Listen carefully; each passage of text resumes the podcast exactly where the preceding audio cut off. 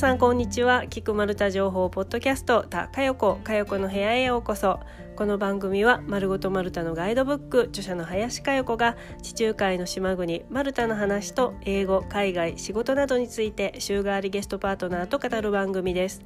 毎週水曜夜9時から配信しているインスタライブでの話を前半後半の2回に分けてこのポッドキャストで金曜と月曜に配信。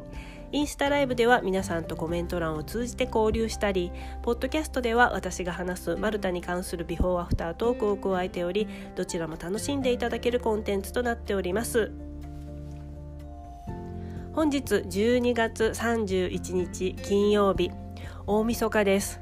先週はポッドキャストの配信お休みしましたので1週間と5日ぶりの配信です、えー、いつも第4週のゲストとして出てくださっていた高野真奈美ちゃんがですねここ最近ちょっとお仕事が忙しくって参加できていませんでした。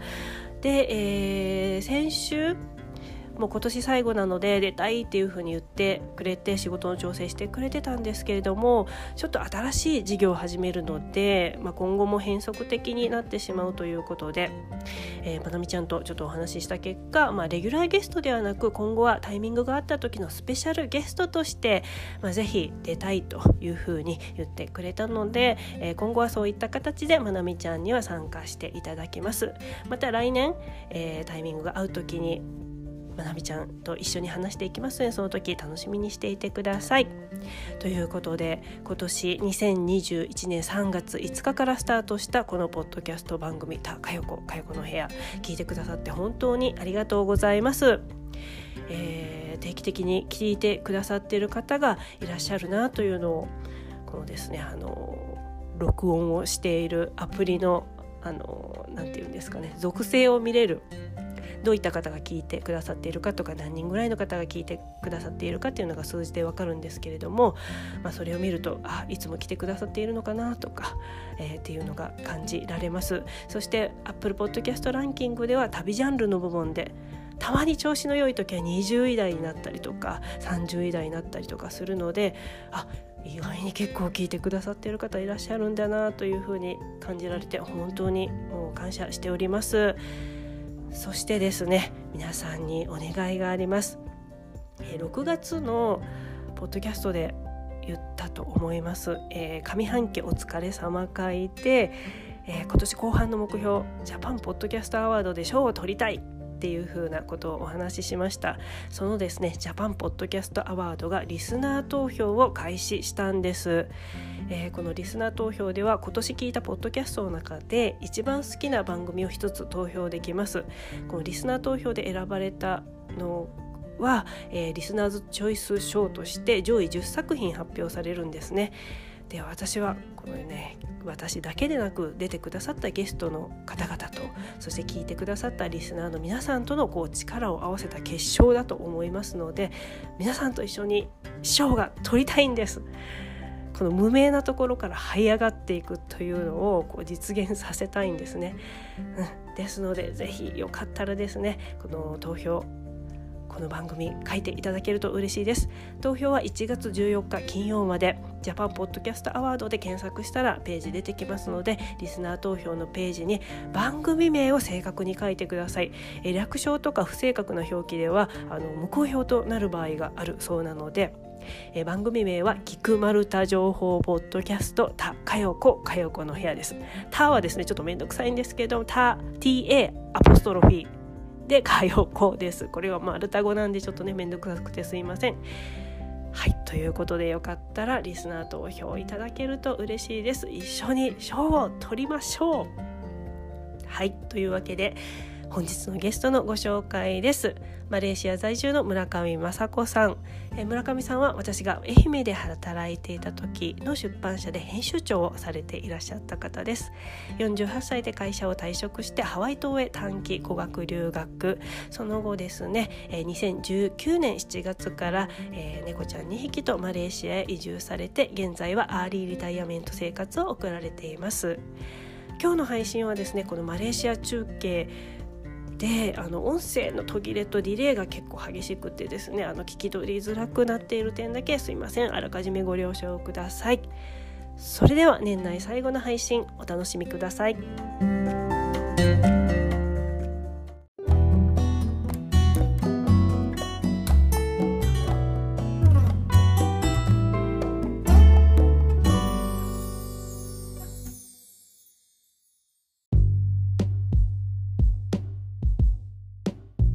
皆様、今年最後のインスタライブとなります。そして村上さん、あの、途中から、あの、引っ張り込んで あの、一緒にやっていただいて、本当に貴重なお時間をありがとうございます。そして皆さんも。ありがとうございます。はい、いつも来てくださってる方も、あの、初めましての方も、あの、貴重なお時間一緒に過ごせることができて、本当に嬉しいです。じゃあ、今年最後のインスタライブ、皆さんちょっと乾杯しながら、ゆるっと始めましょう。じゃあ、皆さん今年1年、お疲れ様でした。乾杯村上さんも乾杯。お疲れ様です。皆さん、2021年お疲れ様でした。もう大変だったことも。え、もしかしてお揃いぐらいこれ、あ、お揃いですか？私 D& デルーカのやつです。あ、そっか、私ボタムです。あの、あ冷たくなったり熱くなったりしないやつですよね。すごい似てますね。めっちゃ似てますね。ブランド違いけどすごい。私は、あのー、宮原、宮原明子さん、ごぞとの宮原明子さんの会にあの、ポルトガルのお話をした時に言ってた、あの、ビーニョベルデってポルトガルの緑のワインがもう、あのー、先週からクリスマス週から毎日飲んでてラストいっぱいなので、これを今日いただきたいと思う。めちゃくちゃ美味しくてびっくりしました。飲んだことあります？村上さん、ビーニョベルデって。あ、なんか。ないです、ないです。まあ、ま、村上編集長そん、そこまでお酒すごい強いでもないですもんね、もともと。ね。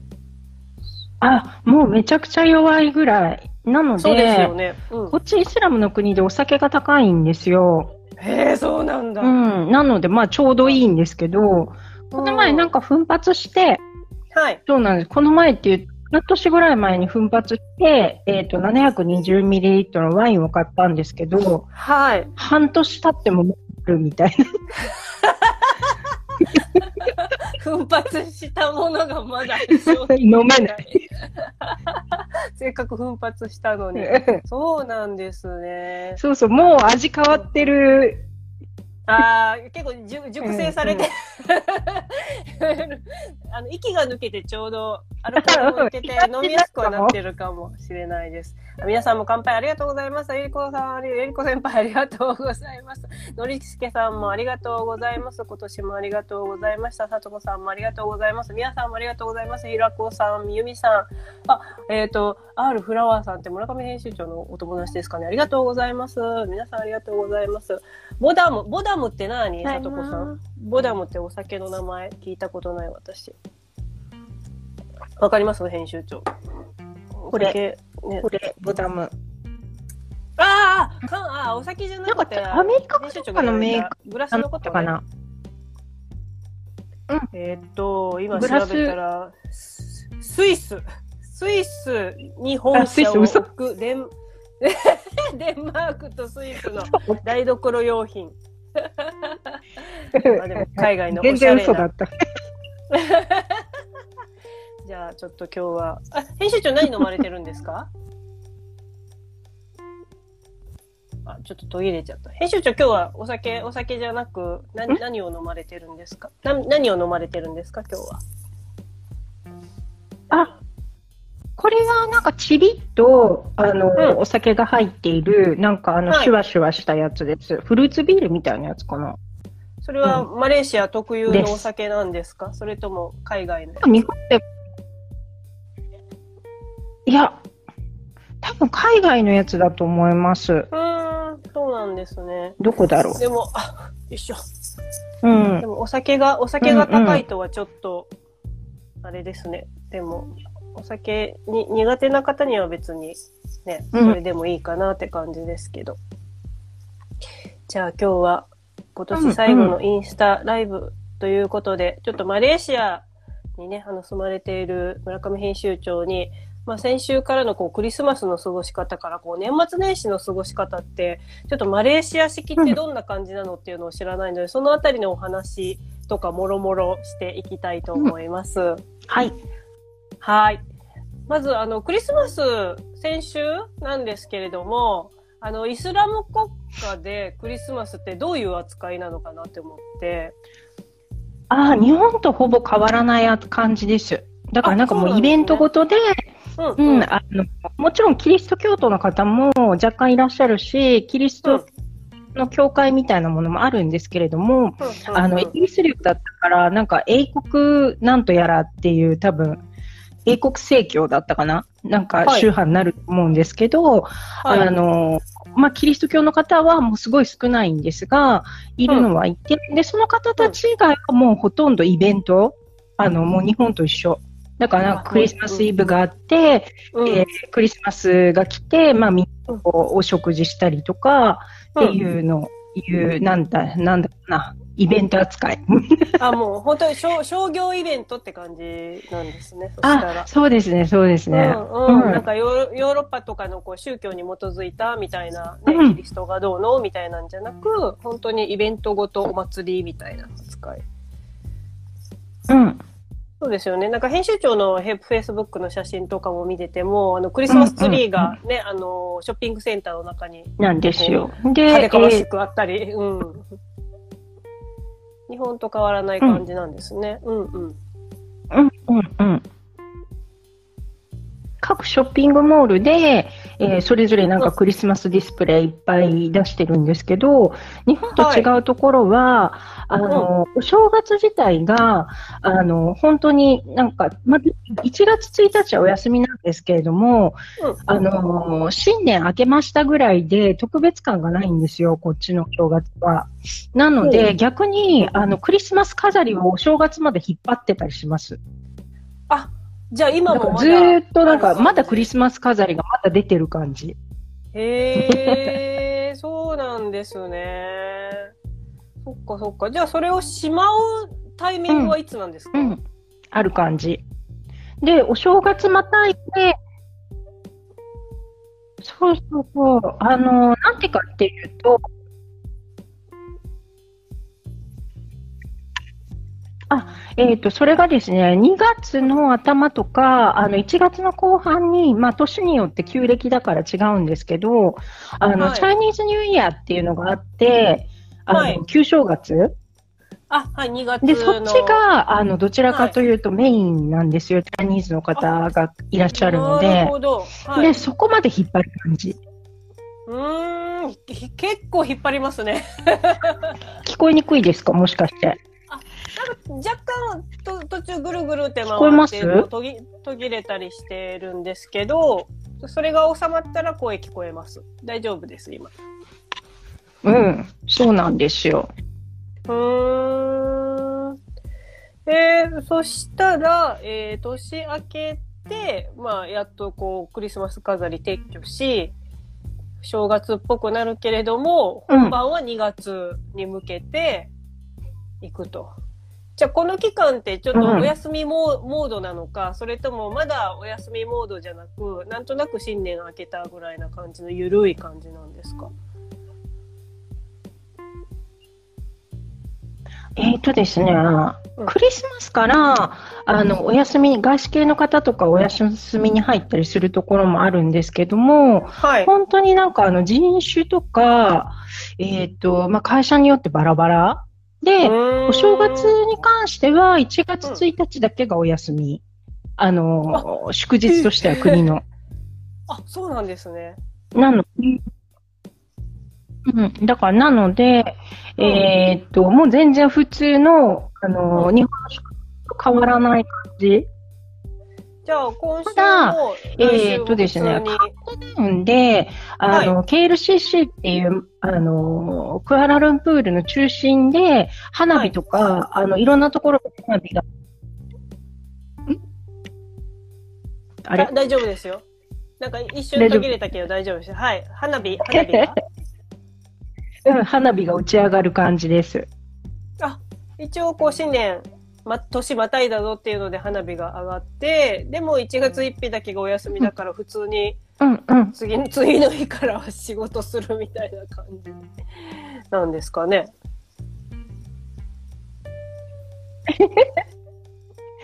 うんうん。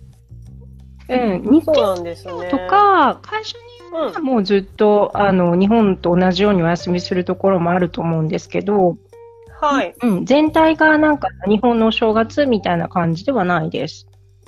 うーん、そうなんですね。じゃあ、まあ普通通り過ごして、2月のその旧正月が本当に、ちょっと、少しお休み長く過ごして、ゆっくり、みんなゆっくり過ごすみたいな感じなんですか？うんうん。うん。えー、そっか。えっ、とですね、マレーシアって、あの、人種が大きく3人種あって、はい。で、一つがマレー系マレー人っていうイスラム教徒。はい。で、えー、もう一つが、まあ、中華系マレー人っていう、あの、チャイニーズの方たち。で、はい、えっ、と、まあ、3番目、数が多い順に言ってるんですけど、3番目が、はい、あの、インド系マレー人って言って、あの、ヒンドゥー教の方？はい。主にヒンドゥー教。だから、えっ、ー、と、中華系と、あの、ヒンドゥー系に関しては、全員がその宗教っていうわけじゃないんですけども、大体多いのがですよ。で、えっ、ー、と、その宗教ごとでお正月の日が違うので、マレーシアは、あの、年に3回お正月、4回か、あの、その、本当新年、年が明けた新年を入れたら4回お正月があるんですよ。すごい、本当になので、あの、そこの正月に該当する人種の方が、はい。そうそうそうそう、該当する人種の方がそこにお正月を持ってくるみたいな感じなので、あの、一応、 public holiday で祝日にはなってたりはするんですけれども、あの、全員がもうずっと休みっていうわけでもないです。うん、じゃあ国民全員でもうお正月だからこの日っていうんじゃなく、もう宗教で自分が属しているところのが、この日だったらもう1月の1日だし、2月だし、みたいな感じ で、それぞれなんですね。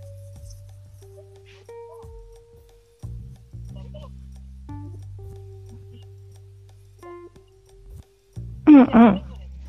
うん、そうそうそうそう。うん。で、ちなみに、えっとですね、チャイニーズニューイヤー、ま、えっ、と、旧正月だから前後するんですけども、来年が2月1日、はい、2月1日、はい。で、えっ、と、ハリラヤっていうのが、あの、イスラムの祭りなんですけど、はい、ハリラヤっていうのがイスラムのお祭りなんですけど、これはラマダン明けに行うんですよ。うん、ラマダンってわかりますか？あの、断食。はい、わかります。なんか1ヶ月間、あの、うん。うんうん。1ヶ月間断食して。これも、なんか、これはね、イスラム歴。なんか私もよくわからないんですけど、うん、イスラムの暦があって、で、はい、えっ、ー、と、イスラム歴に合わせてこれも毎年違うんですけど、あの、はい、2020年は4月3日から約30日間、なるほど。ラマダンをして、で、そのラマダン明けがお正月になるんですよ。が、来年は5月3日？うん、うん、うん。うん、結構先ですねあ、もしかして聞こえにくい？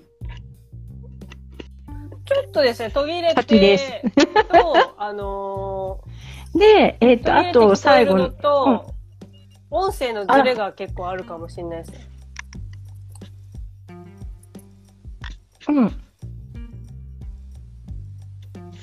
ああ、なるほど。そうか。でも、ちょっと優先に切り替えてみますので、はい、少し待ってもらって大丈夫ですか、はい、はい、大丈夫です、うん、ゆっくりどうぞ。大丈夫です。はい、聞こえますか？聞こえてます今？大丈夫です。ずれてます？全然ずれてないです。た方がずれないどういうことっていう。あ、なんか、いや、でも、マルタ、マルタと繋いだ時も、Wi-Fi で繋ぐより、あのー、4G とかで繋いだ方が、調子が良かったりするんですよね。うん。あれまたずれたかな、えー、不思議。イヤホン変えてみようかな。いやー、でもなんかちょっとね、はい、ごめんなさいね。あ、またずれた？と待って。はい。ちょっと待ってくださいね。大丈夫です。皆さんすいません。お待ちくださいませ。皆さん何を飲まれてますでしょうか？私はワインをちびちびと、がぶりと飲んだらちょっと多分話せなくなる。どんな感じですか？あ、今、今バッチリだと思います。はい。どんな感じですか？はい。あの、やっぱ優先すごい。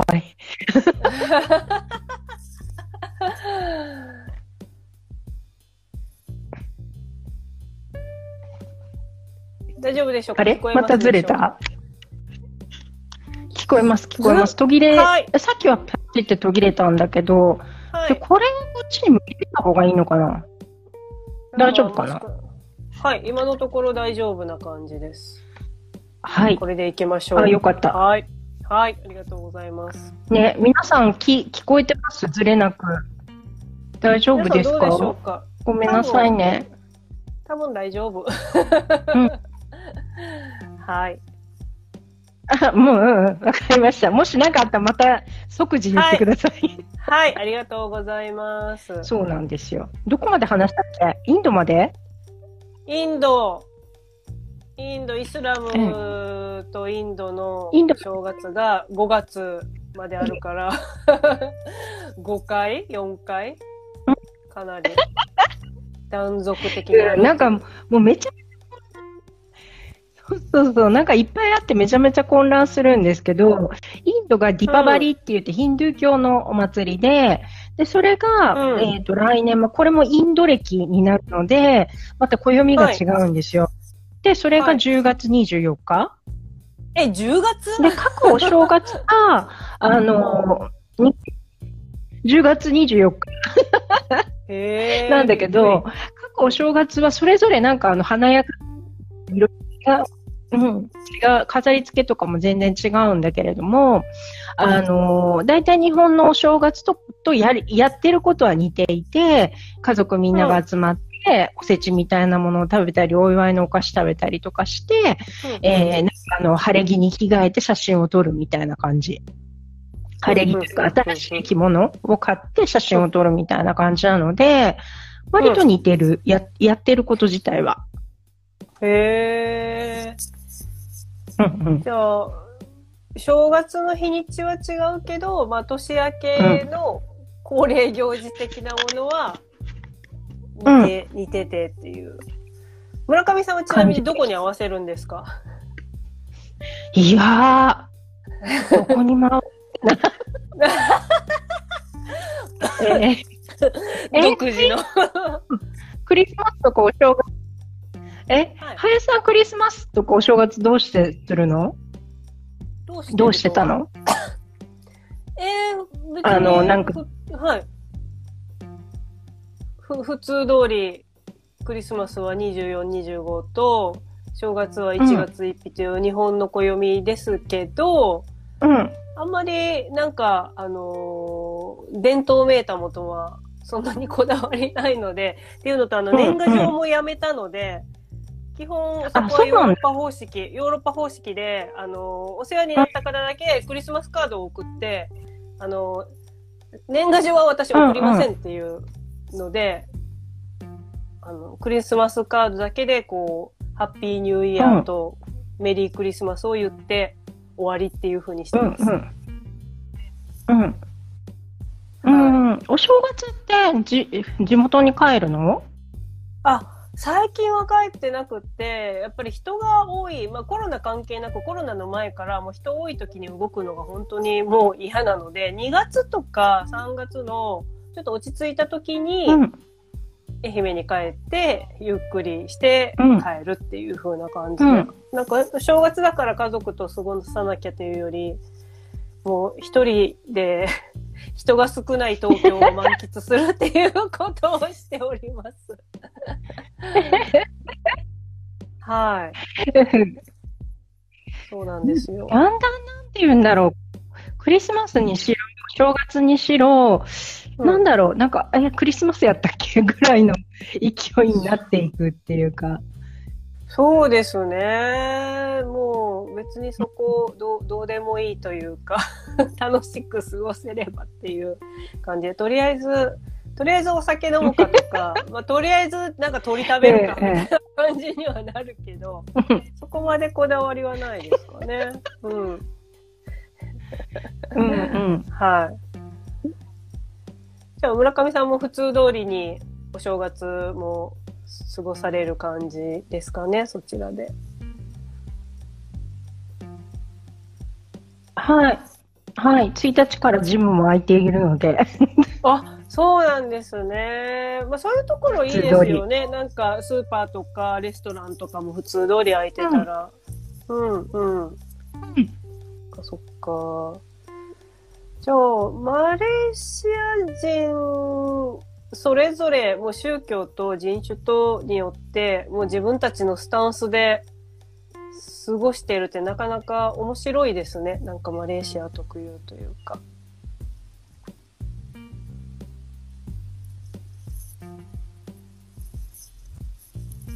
途切れちゃった。そうですね。だからもう本当ミックスカルチャーなので、みんな人それぞれ違うっていう感じです。うん。うん、もうあ、やっぱり声が聞きにくい。あ、またなんか時差が、また途切れちゃった。今日はなんかつながりが悪いですね。しょうがないです。しょうがないです、もう。うん。ごめんなさいね、マイペースで。あ、いえいえいえいえいえ。あの、クリスマスえー、声が遅れてくるよっていうやつ。リアル、リアル声が遅れてくる。もうしょうがない。あの、クリスマスは飾り付けが普通通りというか、うん、あれ、ピーター。日本で、も見るような感じの 釣り、えー、ツリーとかだったと思うんですけれども、あの、お正月は、まあ、またこれも宗教によって飾り違うと思うんですけど、日本でいう門松とか、ツリーです、ツリーです。うん。しめ縄のような飾りとか、そこら辺ってなんかあるんですか？こう中華系の人はこれとか、インド系の人はこれとかっていう。あ、うんうんうん。なんかあの、中華系の、あのー、飾り物って結構赤い、縁起物の赤いものが多くて、で、まあ花火とかも結構、その、チャイニーズニューイヤーになったら打ち上がるんですけれども、はい。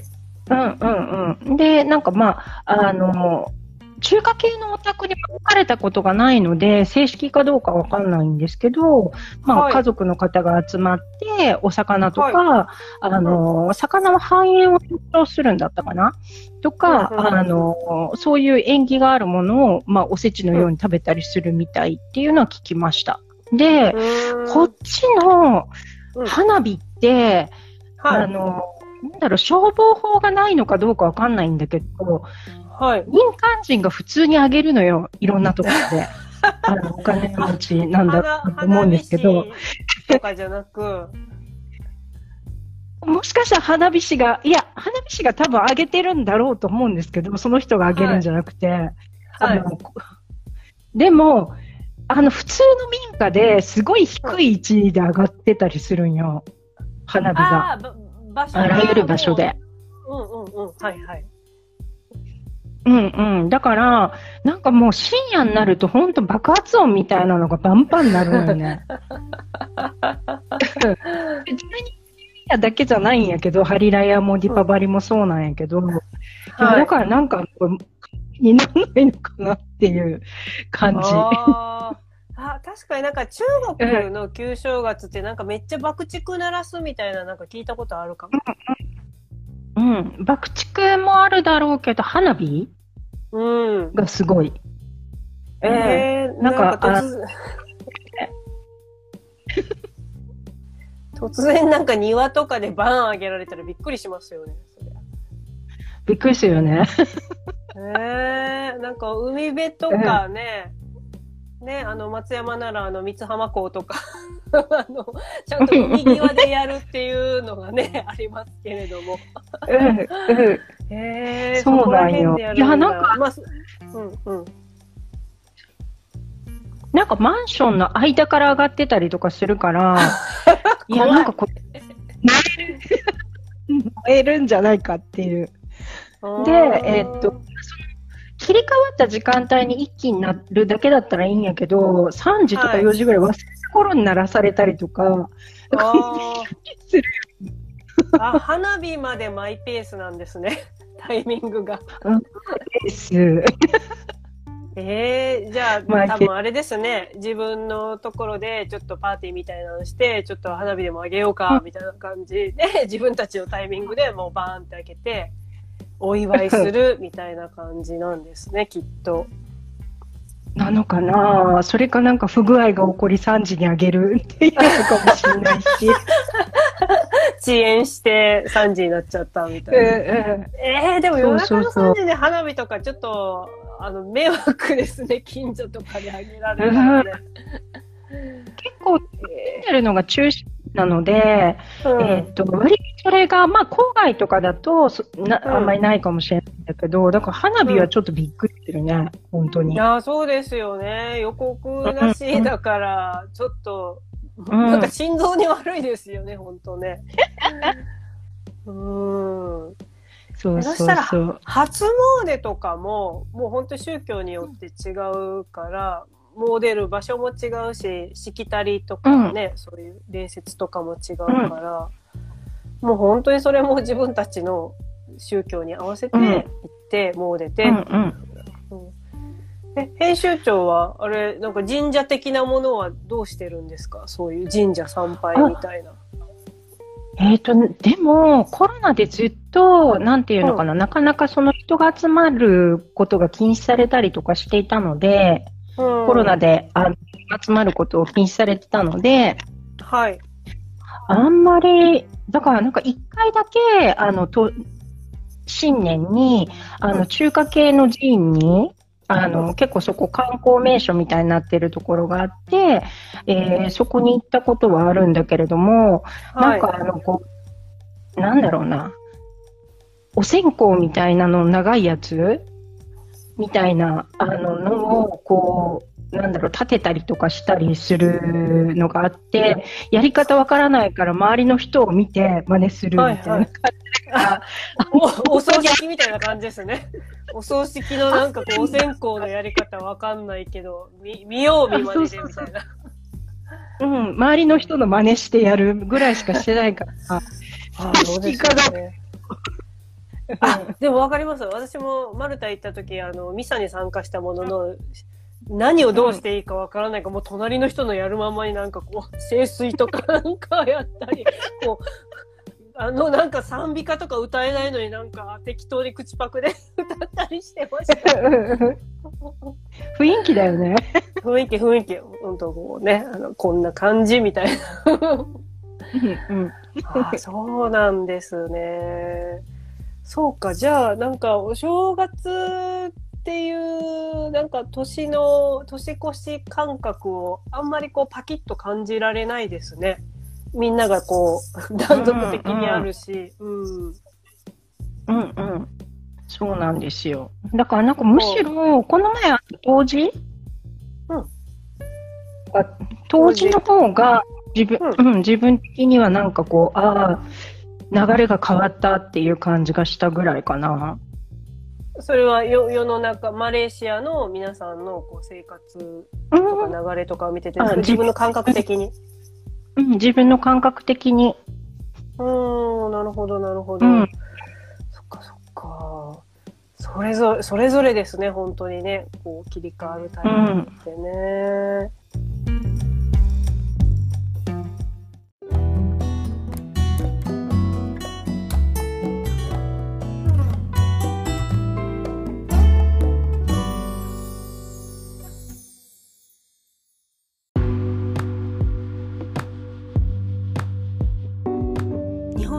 学生や旅行者の方が年末年始にマルタに行かれるとクリスマスが過ぎたのにイルミネーションや飾り付けがまだ残っているとびっくりされるという声もよく聞きます。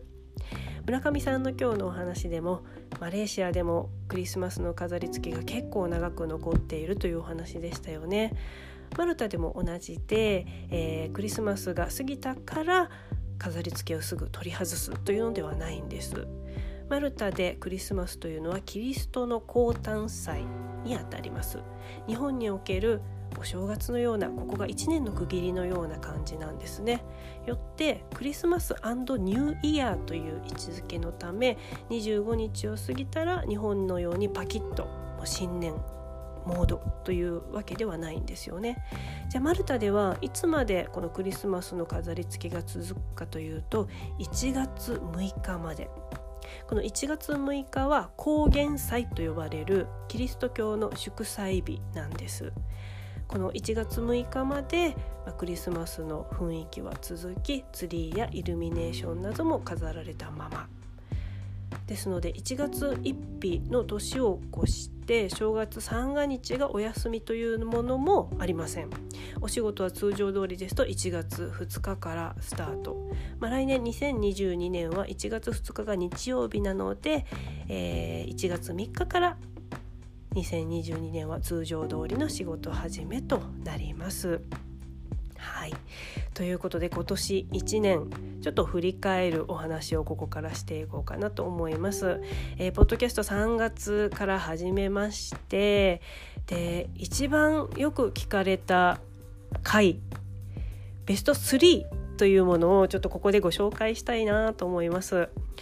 えー、一番よく聞かれたと言いましてももうあの数の積み上げなのでそれは最初の方に配信したものが後からもね時間関係なく聞けるからやっぱり最初の方に配信したものが、まあ、数としてはたくさん聞かれているなというちょっとあのハンデもあるんですけれども一応何が一番聞かれたか3つご紹介したいと思います。えー、じゃあまずは第3位から紹介します。じゃじゃじゃじゃん第3位、えー、配信日は4月2日第9回の配信。ゲストはですね漫画家の南野先生の回です。社会人留学は自分を救う丸太留学編が第3位でございます。ここで何話したかというと結構留学前からマルタ留学までのお話をしていただいたのでこう留学前の勉強法とか英語の学習テキスト何を使っていたかっていう風なお話結構実用的なお話をかなりしていただいたと思います。実際南野先生が英語学習テキストを使ってたのこれですっていう風に実物を見せてくださったりしてこれはすごくあのためになる情報だったなと思います。あとは留学して気づく日本人あるあるだとかあとは漫画にも描かれている小湊で遭難しかけた話など、えー、真面目で役に立つお話からあの笑ってしまうような楽しいお話までたっぷりお聞きさせていただいた回でした。はい、では続いて第2位です。ドン、えー、4月9日配信第10回なんと南野先生の回2巻です、えー、社会人留学は自分を救うイギリスロンドン留学編こちらが第2位となりますえー、南野先生はマルタ留学した後、えー、ロンドンに移られてそこで留学して帰ったということで後半のお話ロンドン留学編が第2位でした、えー、ここではまあマルタに留学したお話と比較してロンドンとマルタの授業スタイルの違いとか生活面の違いなんかもお話聞けたのでなんか片っぽだけじゃなく両方比較して、えー、どっちの良さがあるとかっていう風な実用的な話をここでも聞くことができましたね。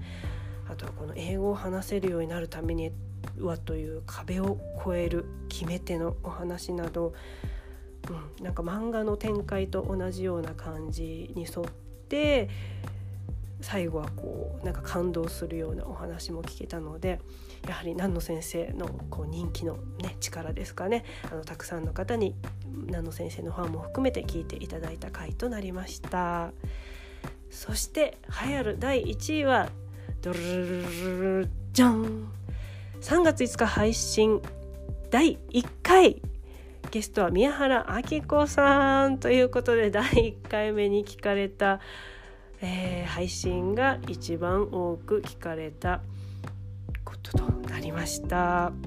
まあ、これは当然と言っちゃ当然というか一番最初に配信したのでたくさんの方が聞いていただいたっていうのもあるし初めてその後聞いてくださった方も、まあ、1回目から聞いてみようかっていう風な感じで、まあ、結果的に一番多くなったなというのはまあ、当然かもしれないんですけれども皆さんどうもありがとうございます。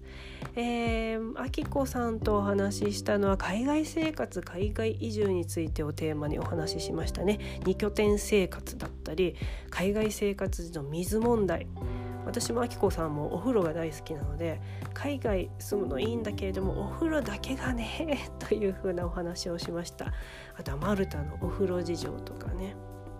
はいということで、えー、この3つがよく聞かれたポッドキャストの配信会となりました。もしまだ聞いたことないよという方はちょっと振り返って聞いていただけると嬉しいです、まあ、でもこの3月4月って本当に配信して1ヶ月2ヶ月の慣れてない頃なのでなんか喋りも結構たどたどしかったりとか、えー、聞き取りづらいところもあるかもしれないんですがそれも、まあ、あの思い出といいますか楽しんで聞いていただけたらと思います。あと他のゲストの回もね、あのーその配信日が遅かったとしても結構聞かれた回とかあるのでざっとご紹介したいと思います。まずまなみちゃんの回で一番よく聞かれたのは第8回3月29日、えー、マルタの語学学校の先生のこう人情愛情情熱に号泣した回ということで、まあ、まなみちゃんはイギリスとアメリカとマルタの留学経験があるのでそれぞれの留学費生活費を比較した具体的な内容を教えていただいたりしました。そしてマルタマルタ .com 代表の岩田正史さんの会はこれは初登場の回ですかね。第3回3月12日春夏マルタ留学の過ごし方、まあ、この頃はまだねあのコロナがもうどうなるのも規制が出たりえー、行け行けたり行けなくなったりみたいなこう変化の多い状況だったので、まあ、それで留学の情報を収集したい方とかがたくさん聞きに来てくださったなというふうに思います。